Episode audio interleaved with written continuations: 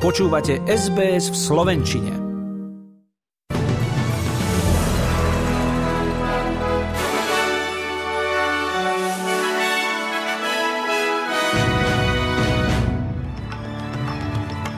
Boje v Sudáne, ako aj evakuácie pokračujú. Pri požiari v Sevastopole sa nikto nezranil. Austrálska vláda rozširuje programy na kúpu nehnuteľností. Toto sú správy SBS News. Ešte raz dobrý večer.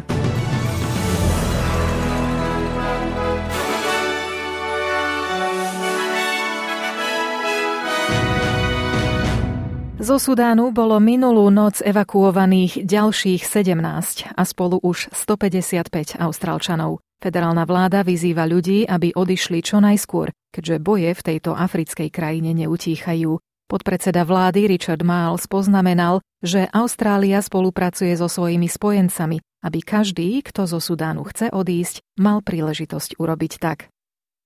Ministerka komunikácie Michelle Rowland si pár dní pred zverejnením federálneho rozpočtu poťažkala, že je náročné zaplátať všetky diery, ktoré jej úrad zdedil po svojom predchodcovi, ktorý, ako povedala v Sky News, nielenže nedokázal financovať niekoľko dôležitých projektov, ale zanechal po sebe takmer 5 miliardový dlh. Cieľom štátneho rozpočtu bude podľa nej zmiernenie tlaku na životné náklady.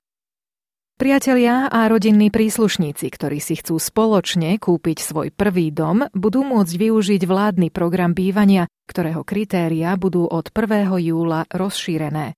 Zmeny budú zahrňať definície vzťahu zo súčasného manželského alebo de facto na akékoľvek dve oprávnené osoby, čo umožní kúpu nehnuteľnosti súrodencom alebo rodičovi s dieťaťom. Tí, ktorí už v minulosti vlastnili dom, ale neboli jeho majiteľmi v posledných desiatich rokoch z dôvodu finančnej núdze, budú takisto zahrnutí v zmenách. Ak chce vláda vyriešiť nedostatok bývania, musí sa zamerať na zvýšenie jeho produkcie, povedal v Channel 9 líder Nationals David Littleproud. Ľudia budú podľa neho musieť zvážiť, či naozaj potrebujú bývať v dome, alebo im stačí byt. Veľké mestá by mali ísť do výšky, nie do šírky, povedal doslova. Ruskom dosadený guvernér Krymu Michail Razvožajev tvrdí, že požiar v sklade paliva v prístavnom meste Sevastopol, ktorý bol spôsobený evidentným útokom dvoch bezpilotných lietadiel, bol uhasený. Povedal tiež, že sily protivzdušnej obrany oba drony zostrelili a nedošlo pritom k žiadnym zraneniam. Kremel z útoku obvinuje Ukrajinu. Ruská armáda podnikla v noci na piatok raketové útoky na niekoľko miest. Najviac obetí bolo hlásených v stredoukrajinskej Umani, kde zahynulo 23 ľudí, vrátane detí. Podľa prezidenta Zelenského budú vrahovia, ktorí sú za útoky zodpovední, postavení pred súd. We will do everything possible to ensure that the terrorist state is held accountable for what it has done as soon as possible.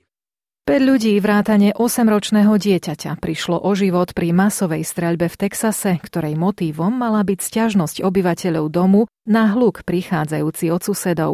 Šéf miestnej polície vyhlásil, že obete pochádzali z Hondurasu a po páchateľovi, ktorým je zrejme Mexičan, pátra polícia. Pápež František sa počas svojej trojdňovej návštevy Maďarska stretol aj so stovkami utečencov, bezdomovcov a chudobných, Obyvateľov krajiny pochválil za súcit vo vzťahu k Ukrajincom a vyzval na, citujem, kultúru charity. Thank you too for having welcomed not only with generosity but also with enthusiasm so many refugees from Ukraine. Názory svätého Otca sú v rozpore s protiimigračným postojom maďarského premiéra Viktora Orbána.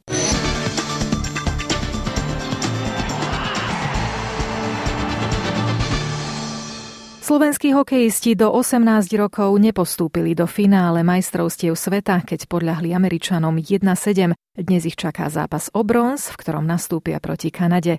Hrajú sa aj prípravné zápasy na majstrovstvá sveta, v ktorých slovenskí hokejisti podľahli Nemecku po predlžení 3-4.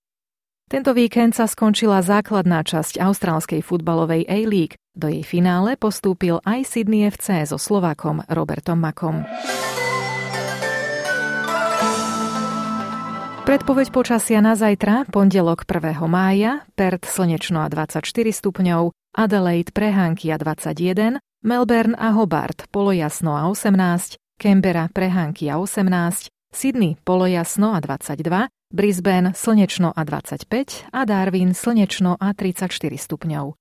Na Slovensku má byť polojasno až oblačno 15 až 20 stupňov Celzia. Za jeden austrálsky dolár dnes dostanete 59 centov eura, 66 centov amerického dolára a 53 pencí britskej libry.